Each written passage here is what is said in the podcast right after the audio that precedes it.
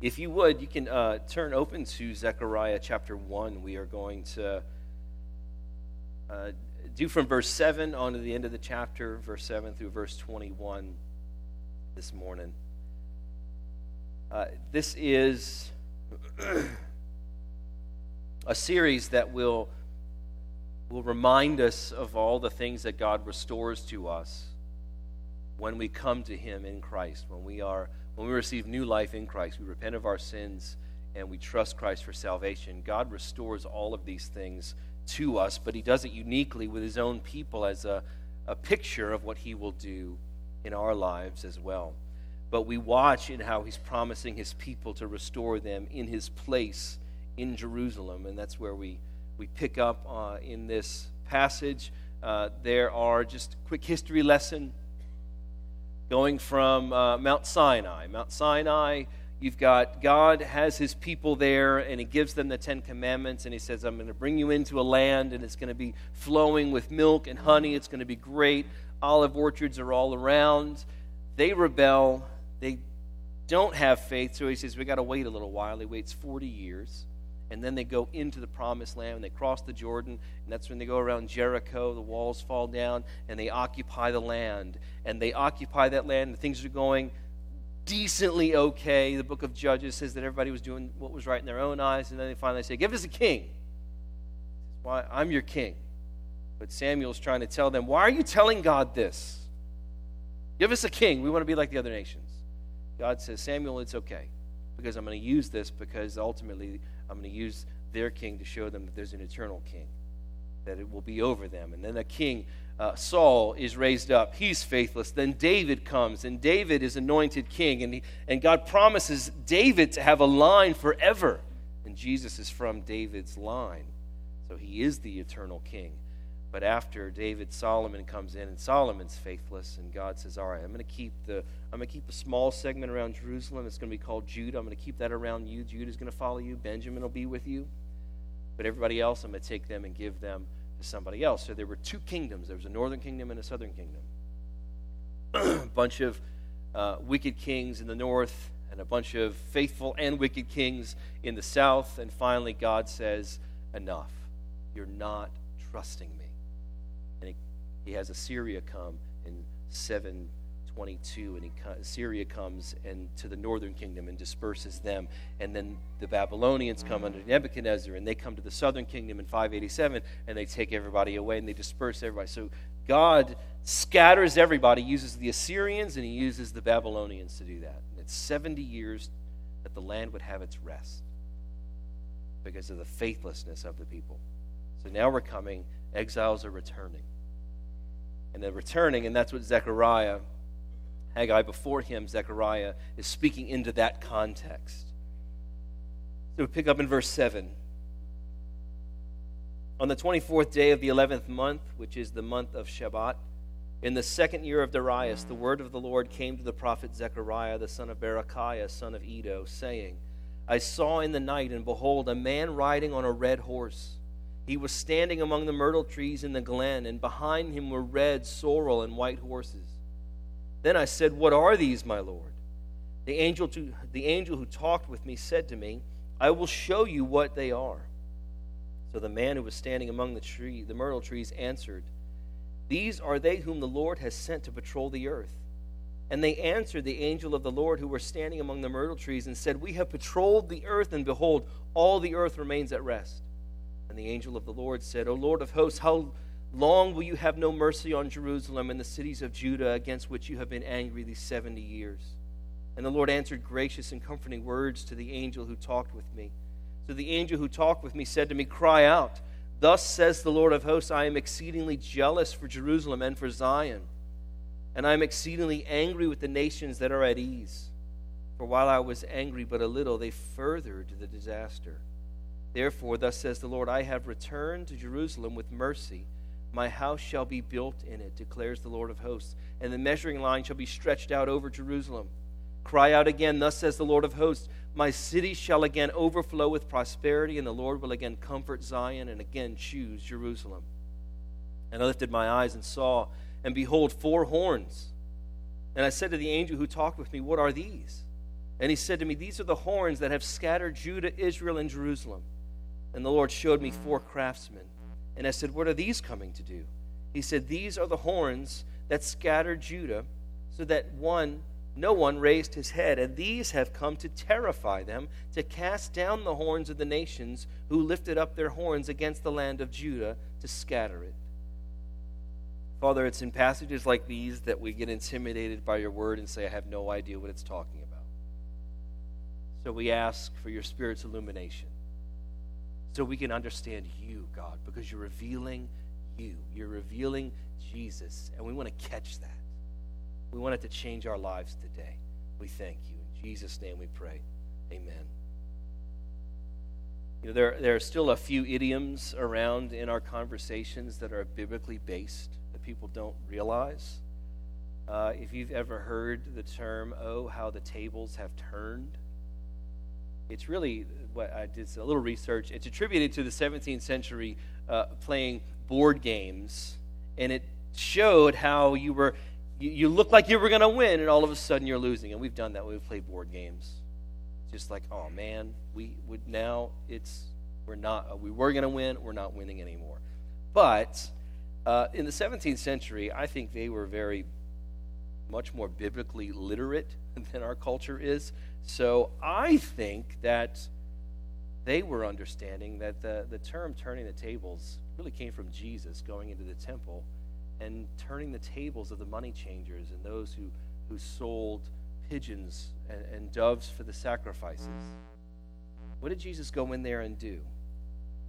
He changed the direction of everybody who was thinking, hey, we're doing fine. He goes in and physically turns their tables over in order to show you're not going in the right direction. The people, the money changers, and those selling sacrifices were creating an obstacle for God's people to experience his presence. And he wanted them to understand that his presence was for all. Jesus' action in them uh, in the temple was foreshadowed in this passage because we learn that God turns the tables on Israel and their enemies. Where God has been against Israel and using the enemies to come get Israel out and Judah out, He's turning the tables. All right, I'm, I'm pronouncing my love upon my people and now my anger upon the enemies. God will turn the advantage the nations had, they enjoyed for a little while.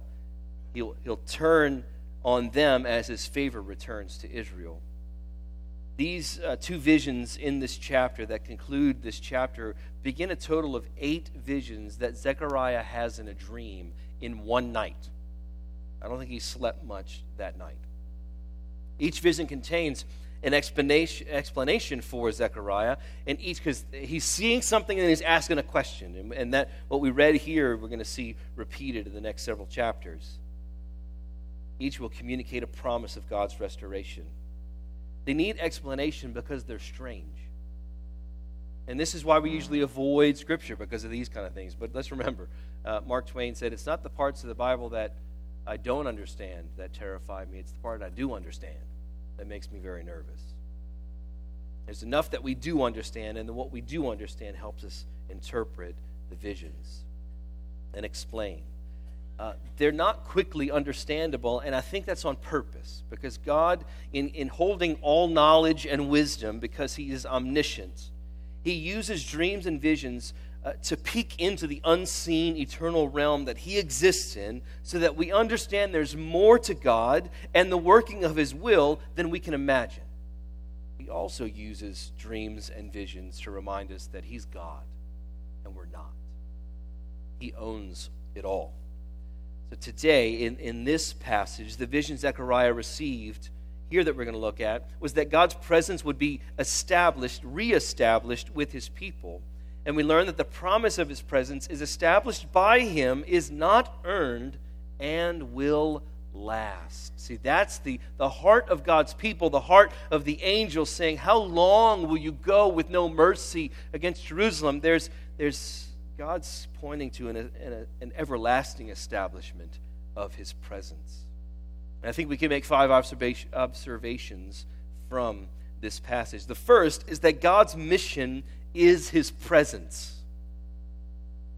If someone were to ask you, what is the Bible about? What would you say? It's okay to say Jesus. Because it really is all about Jesus. It really is all about Him. But remember, when it's all about Jesus, we have to remember what Jesus said His mission was about. What was Jesus' mission? Jesus' mission, He said, My food is to do the Father's will. That's my food. What was the Father's will? God's mission for Jesus was for him to close the separation that sin had created so we could be reconciled to God. The Bible is about God taking his presence and putting it into his people by Christ. Jesus was on a mission to get God's people in his presence forever.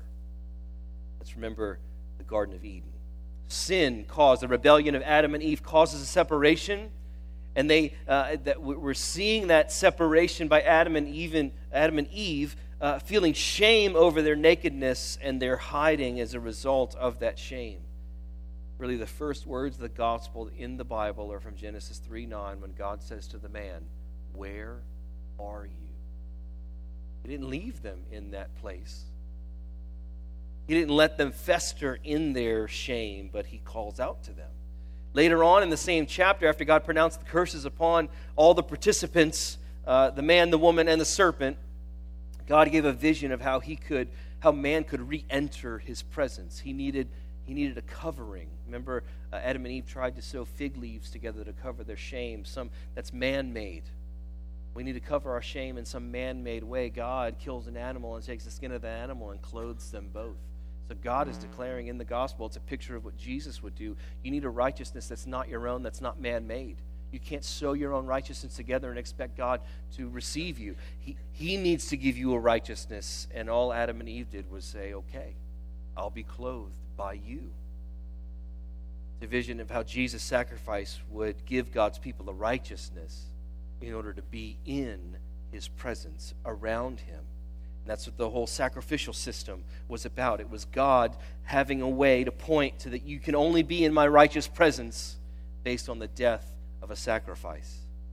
God's mission from that time, from the Garden of Eden, has been to dwell in the midst of his people.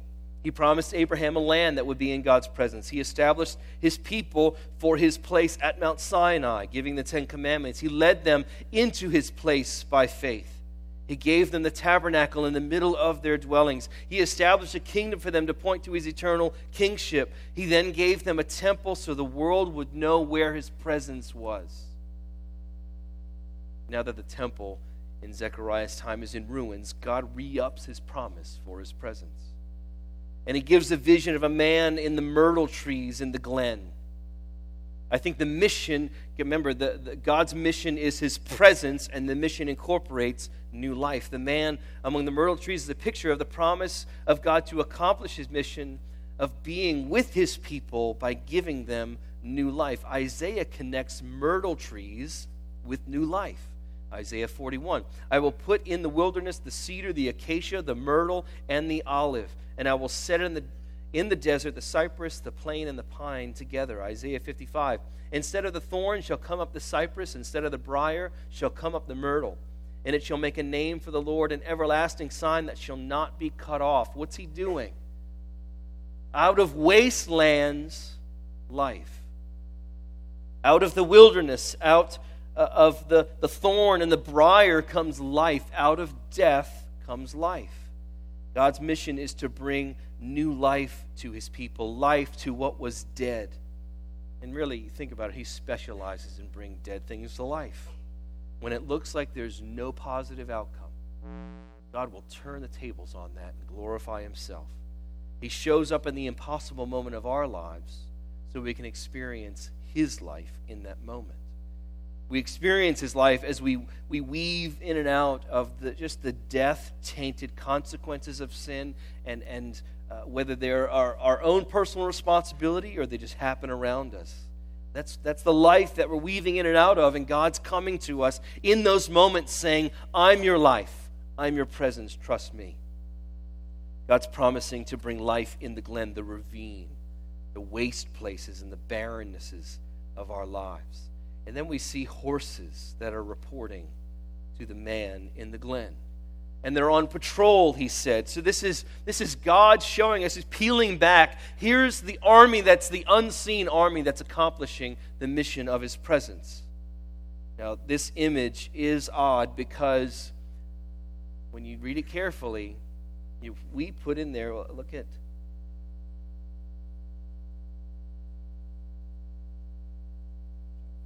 sorry. Verse 11. And they answered the angel of the Lord who was standing among the myrtle trees and said, We have patrolled the earth, and behold, all the earth remains at rest. You know what our minds do right there? We put angelic beings or people on those horses. We're not told they were riding, anything was riding those horses. The horses talked to the man. That's odd. But that's what's happening. We, we fill in blanks sometimes. Like, no, I had to reread that a few times. Wait a minute. I think the horses are talking. They are the man, the man has an army of horses behind him. And we're told that they're red and sorrel, which is brown, and white horses. And they're sent to patrol the earth. And they report to the man on the red horse. These horses participate in God's accomplishing his mission on the earth. Now, we can't press the meaning of the colors too far, but I think on the surface they do show God's mission for Jesus. It's not just, I don't think it's a coincidence that they're red, brown, and white. Red, because of the blood of Jesus that will be shed on a brown cross. And it's the whiteness of his righteousness that is the sacrifice and his resurrection. The image of this army of horses is of their, they're crisscrossing the earth to bring God's mission about and it's the mission of Jesus that's being furthered. It also gives a glimpse into the mission of God uh, that, that lives in the unseen realms. There's always an unseen component to what's going on. We are we're not to be preoccupied by that, but we are to be aware of it because our prayers and our righteous living matters in the unseen realm. We have that from Scripture. And God's looking. He's he's all this crisscrossing God's doing something. Second Chronicles 16 9 reminds us of that. For the eyes of the Lord run to and fro throughout the whole earth to give strong support to those whose heart is blameless toward him. We want, we want that army of horses behind what we're doing in our lives, that it matters. And we're, we're, doing, we're doing this for God because it's God who saved us, and He's the one that's called us to this righteous life. And He's bringing it about with the full force. It's the Lord of hosts, remember. Then we're told that the, the man, who's also called the angel, he prays to God. Verse 12 The angel of the Lord said, O Lord of hosts, how long will you have no mercy on Jerusalem and cities of Judah against which you have been angry these 70 years? The report of the patrol was that the nations are at ease, which led the angel to pray to God. We can't overlook this. Prayer is a crucial element to the mission of God. Not because God needs to be talked into compassion. That's a, a, misunderstanding from the Old Testament that God's just an angry being and he needs somebody, somebody just to placate his anger, talk him off the ledge. Look, don't annihilate everybody, it's going to be okay. God does not need to be reminded of his love. He's fully aware of that and he's working a plan. What prayer does is connect our hearts to God's heart so we pray his heart to come about. God waits so we understand Him better. So we understand His love and pray it back to Him. When Jesus overturned the tables in the temple, He said, This place is to be called a place of prayer for the nations, but you have made it a den of robbers, a den of thieves. They were stealing from that presence rather than acknowledging this is where the whole world can come and experience God's presence the angel recounted the will of God and asking him for the completion of his will. It was his will that he would be, uh, have a 70 year exile. That was God's will, and he was, it was forewarned by the prophets. But God turned his mercy off because of their rebellion. The prophet Hosea had a daughter whom he named No Mercy. As a demonstration of, hey, you better repent or God's going to turn off his mercy. Because remember, Hosea, the picture is the father has a daughter, bloodline, covenant relationship, no mercy. You've broken it off. Your rebellion cannot be overlooked anymore. No one can presume upon God's patience. Nobody. God answers in comfort. And his promise is to reverse his dealings with the people and the nations Another observation from this passage is that uh, God's forgiveness is free. Because what we have to, uh, what's, what's a stark image here is that God's people did not deserve a second chance with Him. Like, all right, we've been good now, so let's get your presence again in the temple and see how we do then. Well, they, for generations, have proven they can't do that. God renews His promise and assurance to rebuild the temple so his presence would be among his people, all by his grace. God is giving out, he's giving his presence out of his abundant grace. And when he had every reason to leave Jerusalem and the temple abandoned in ruins, he didn't do it because he's a gracious God who forgives sins. And I put most of Psalm 103 in our notes because it's just, I, I didn't know what to take out because it's just a reminder of God's forgiveness for us. Bless the Lord, O my soul, and all that is within me. Bless his holy name. Bless the Lord, O my soul, and forget not all his benefits, who forgives all your iniquity, who heals all your diseases, who redeems your life from the pit, who crowns you with steadfast love and mercy, who satisfies you with good, so that your youth is renewed like the eagles. The Lord works righteousness and justice for all who are oppressed. And he made his ways made known his ways to Moses and acts to the, his acts to the people of Israel. The Lord is merciful and gracious, slow to anger, and abounding in steadfast love. He will not always chide, nor will he keep his anger forever. He does not deal with us according to our sins, nor repay us according to our iniquities. For as high as the heavens are above the earth, so great is his steadfast love to those who fear him as far as the east is from the west, so far does he remove our transgressions from us. As a father shows compassion to his children, so the Lord shows compassion to those who fear him. For he knows our frame, he remembers that we are dust. God's anger does not last forever, he stops it so his people feel his love. Now we have hope in this glorious reminder. One, we have not earned God's forgiveness by anything that we've done. And we should not expect or presume upon it, but He has been gracious to us. We have forgiveness because of His grace. We have forgiveness because we trust Him in His grace. His presence with us is never, ever earned, it's free. We also have assurance and confidence that His presence won't leave us when we're ungrateful brats to Him. He's not temperamental, waiting for us to, oh, oh, oh, finally, that's it. Nope. Done. God is not postured that way. Romans 5:20 reminds us where sin abounds, his grace mega abounds. Super abounds. It abounds all the more. This also gives us hope because when we struggle with our sin, our remedy is not to do better. We'll never feel God's presence by doing better. We'll, we'll feel his presence by trusting greater. And we need to see him in order to trust him. God will discipline us, but he will not crush us. He will bring his refining fatherly love to us to, to bring us to, to live in ways that we can feel his love. Jesus said, If you love me, you'll keep my commandments. They're not burdensome. But if you keep my commandments, you'll abide in my love the rules that God gives us are the mechanism to guard us to experience His love. So when we obey Him, we experience His love.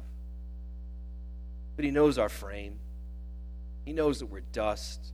But take heart, Christian. Take heart. We can't work our way into His grace. Therefore, we can't work our way out of His grace. His grace is free, and it's for us to trust Him we have this assurance because God wins. And that brings us to our third observation God's judgment on the nations is sure. we see a reversal of his anger. God has been intentional with his anger toward his own people. His judgment on his people for their faithlessness has been brought about to refine their hearts so they remain faithful to him in the future. Hosea 6, who had the daughter named No Mercy, said, Come, let us return to the Lord, for he has torn us that he may heal us. He has struck us down, and he will bind us up. God has a working of a plan that even though it looks like chaos, He's bringing that back to an order for His exaltation. The patrol had reported that the nations were at ease, and God adds that they've taken their role in judging Israel too far. This doesn't catch God by surprise. He's like, hey, uh, hey, I just asked y'all to go like three miles, and y'all went 30. I mean, come on. It doesn't catch God by surprise. He knew that was going to happen because it shows, it reveals the nature of sin. When we're ruled by sin, we keep on going. Sin, it takes us farther than we want to go, keeps us longer than we want to stay, and costs more than we ever wanted to pay. That's what sin does. It overcomes us and it begins to rule us. That's why the Apostle Paul says, Don't submit yourself again to that yoke of slavery, but trust God and the freedom of His grace. The nations now stand under the judgment of God. God's declaring his judgment on the nations for their sinfulness. They've acted as if they were God, and they're now at ease. They're self confident. They're presuming upon God, but God will show them who's boss. They will yield their authority and bow their knees to him through repentance or through destruction. They will know he is God because God, he raises up nations and he deposes the very same ones. But we have a declaration from God that he is jealous for Jerusalem and Zion. Jerusalem was the physical city. Zion was the heavenly place where God exists. I think that's where, what Abraham was looking at when he looked for a city with foundations whose architect and builder was God. I think it's God's eternal city that we get foretaste, that Jerusalem was supposed to be a foretaste of. But God is uh, jealous in a, in a zealous way. He's zealous for his glory and his name to be known, and he will protect his glory and protect his place. His judgment on sinful nations is a way for him to highlight his special relationship with his people. But God is zealous for his people. That means he's zealous for us who are in Christ. Even now in new life, we have the life that we have in Christ. Uh, the Apostle James in James 4 5 says he yearns jealously over the Spirit that He made to dwell in us. He will fight for His preeminence in our lives. And you know what? I love that about God. He will not allow me to keep on being a knucklehead, trying to, to trying to create ways uh, to be secure and at peace or an identity apart from Him. He will come and annihilate all of that because He says, "I love you too much to let you define who you're going to be." So we trust Him he yearns jealously. He will fight, and he fights for his preeminence in our lives because he wants us to know his love the most. That's what's behind our fourth observation. God's presence is established by him. He says his house will be built. God's mercy has returned and now becomes the fuel to accomplish the building of his house. God will establish his presence by his power. He'll stretch out the measuring line, we're told, so the construction will be by his expectations, his standards, and rules. That's actually the second vision in chapter 2 deals a lot with the measuring line. But here's the, the truth God's temple is rebuilt, God's word held true. It came about. But when we think about it, he's promising all this glory to the next temple and it wasn't that glorious. Haggai even said, the, the glory of the latter house will be greater than the glory of the former house. For, the former house was Solomon's, when everything is overlaid with gold. Everything, I mean, it just glistened in the sunlight. When they rebuilt it, it wasn't, it was dreary and dull. And they made some improvements to it. Herod the Great made some improvements to it. And, and that's the temple that Jesus was around when his ministry on the earth. That's what it wasn't that great. So what is he talking about? God's talking about his presence going from a building to hearts. That's where his presence ultimately dwells. 1 Corinthians 3 16 and 17. Do you not know that you are God's temple and that the, God's Spirit dwells in you? If anyone destroy God's temple, God will destroy him, for God's temple is holy, and you are that temple. God's promise, though it will be partially fulfilled by God's people rebuilding his temple, it will be ultimately filled when the Spirit comes on the day of Pentecost to be inside of God's people. There's also a promise. There's a promise of his presence in the house being rebuilt. There's a promise of prosperity. And that the prosperity is to comfort God's people. Another important part of God's returning presence is that prosperity, that blessing.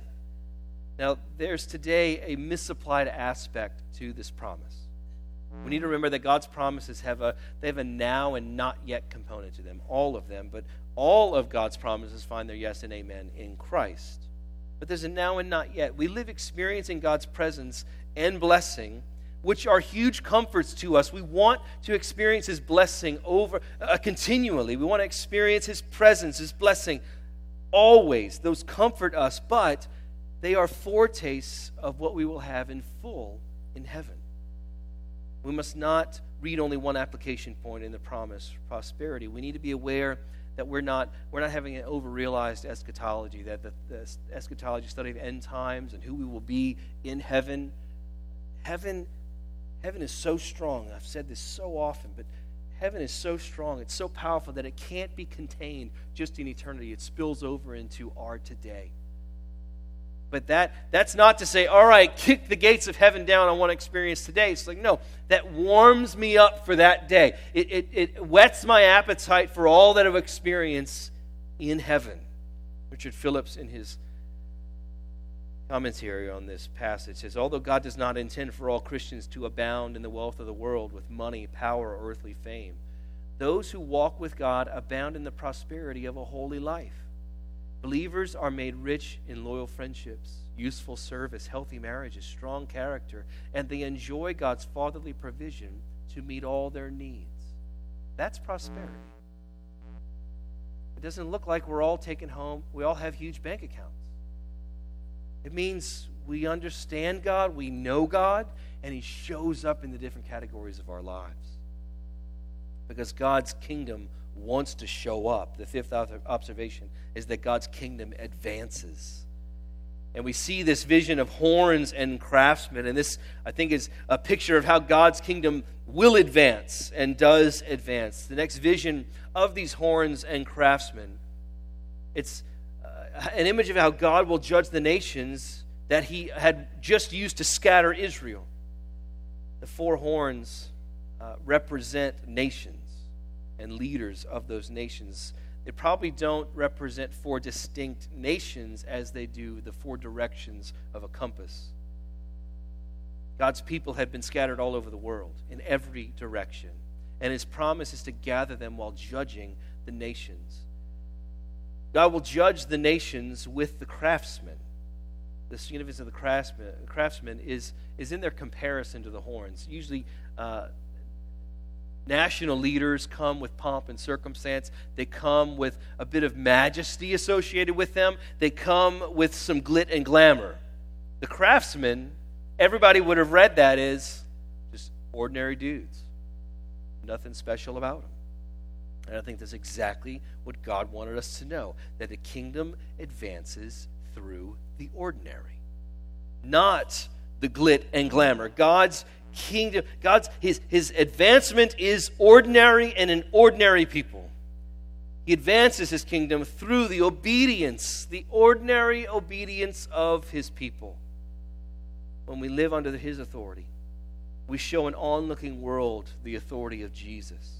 When we live surrendered, we show an onlooking world where true happiness is really found.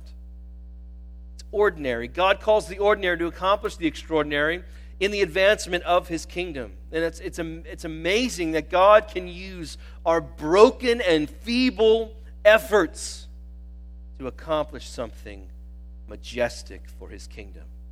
God's command, God commands our obedience in order to exalt his salvation given freely by his grace. Both are required. our ordinary everyday obedience and His grace.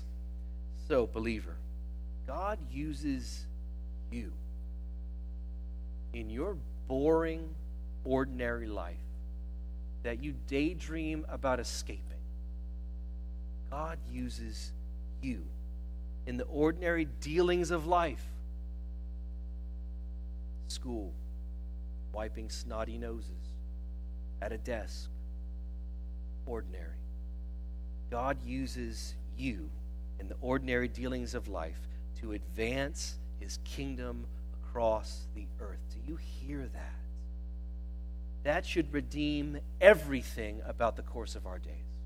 Because nothing is wasted. Even if you're by yourself cleaning your house, the angels see you and you're advancing his kingdom. There's armies of horses swirling about in the unseen, accomplishing God's kingdom advancement in your heart and then through you in the ordinary processes of life. And when we love and serve in ordinary ways, we advance the kingdom. When we love and serve, we point to an ordinary man who accomplished the extraordinary. Who's the ordinary man? It's the one that was standing among the myrtle trees. Remember how Jesus was considered ordinary when he ministered on the earth? People questioned his credentials all the time, his hometown, the Pharisees, the scribes. Who are you? Even Pontius Pilate. Who are you? They say you're a king. They constantly questioned his credentials. He was ordinary physically, he was ordinary most of his life as a carpenter, a craftsman. His ministry was ordinary in its scope, not reaching beyond 20 miles in a period of three and a half years. That's not worldwide international ministry. It was ordinary. Yet, He is Emmanuel, God with us. He is the man in the midst of the myrtle trees. He is the one in the midst of the new life in God's people. God, he is God among his people, where John says he, he came and he dwelt among us in John 1. He tabernacled among us. He dwelled with us. He gives us new life. He deposits his spirit in us and everybody who calls on him in faith. And his presence is now in you to never, ever leave. Even in heaven, we get to experience His presence in us. It's not like He takes His presence out and we're just around Him. No, He's still in us. And we experience the fullness and the thrill of being in His presence with Him for all eternity. Now, here's the hope for us. Because we struggle to feel God's presence. That's our struggle. How do I, how do I feel His presence? Now, we, we could be using God's things in a way He hasn't told us to do. So we could be reading the Bible from a perspective of trying to gain something from God rather than see God. We have to use God's things God's way in order to experience His presence. But we also can't substitute inferior joys because God,